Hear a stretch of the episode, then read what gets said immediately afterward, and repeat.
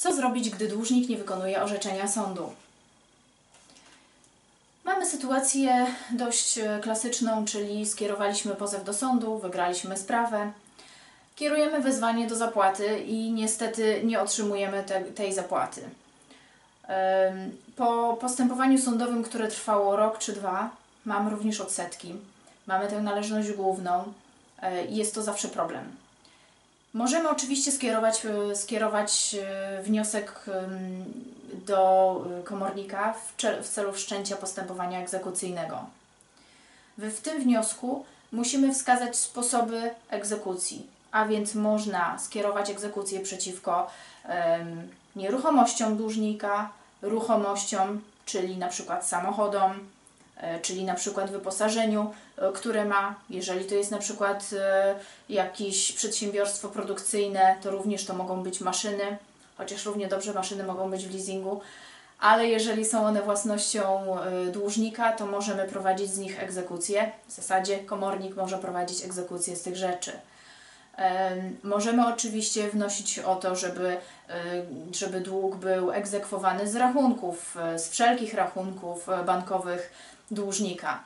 I tutaj tylko musimy pamiętać y, o tym, że jeśli chodzi o rachunki dłużnika, to musimy skupić się na tym, żeby to były rachunki tego, tej danej spółki. To nie może być rachunek e, członka zarządu, to nie może być rachunek wspólnika, to musi być e, rachunek tej spółki, która jest naszym dłużnikiem. Wybieramy te wszystkie, e, wskazujemy te wszystkie rodzaje, e, sposoby prowadzenia egzekucji.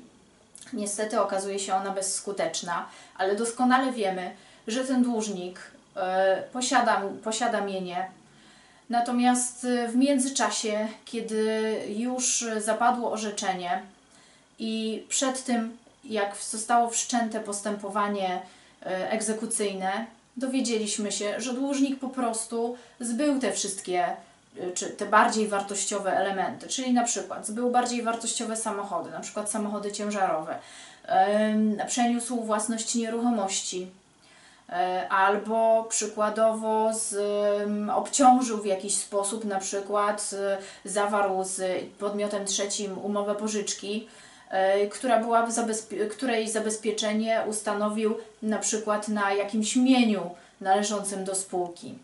W takiej sytuacji, jeżeli posiadamy wiarygodne e, co do tego informacje, możemy nawet zawiadomić prokuraturę.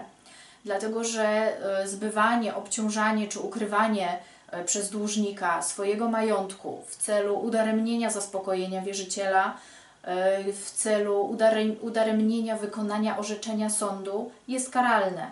O tym mówi przepis artykułu 300 kodeksu karnego. Także musimy, my jako wierzyciele, czy pełnomocnicy wierzycieli, musimy pamiętać o różnych możliwościach, a więc nie tylko tych cywilistycznych, ale również to, że mamy możliwość zawiadomienia o popełnieniu przestępstwa. Co więcej, y, są to przestępstwa dość powszechne. I jeżeli przykładowo dłużnik swoim działaniem pokrzywdził wielu wierzycieli, to może liczyć się z zarzutem popełnienia przestępstwa z tego wspomnianego artykułu 300 i grozi mu kara aż do 8 lat pozbawienia wolności.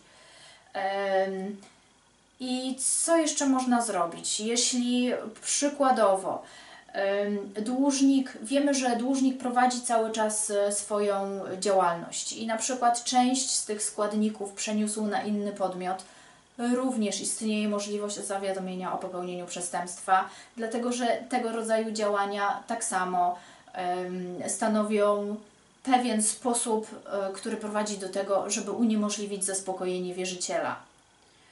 Podobnie, jeśli e, dłużnik na przykład selekcjonuje e, wierzycieli i jednemu wierzycielowi spłaci całą kwotę, a wszystkim pozostałym nie będzie płacił nic, pokaże, że nie ma żadnego majątku.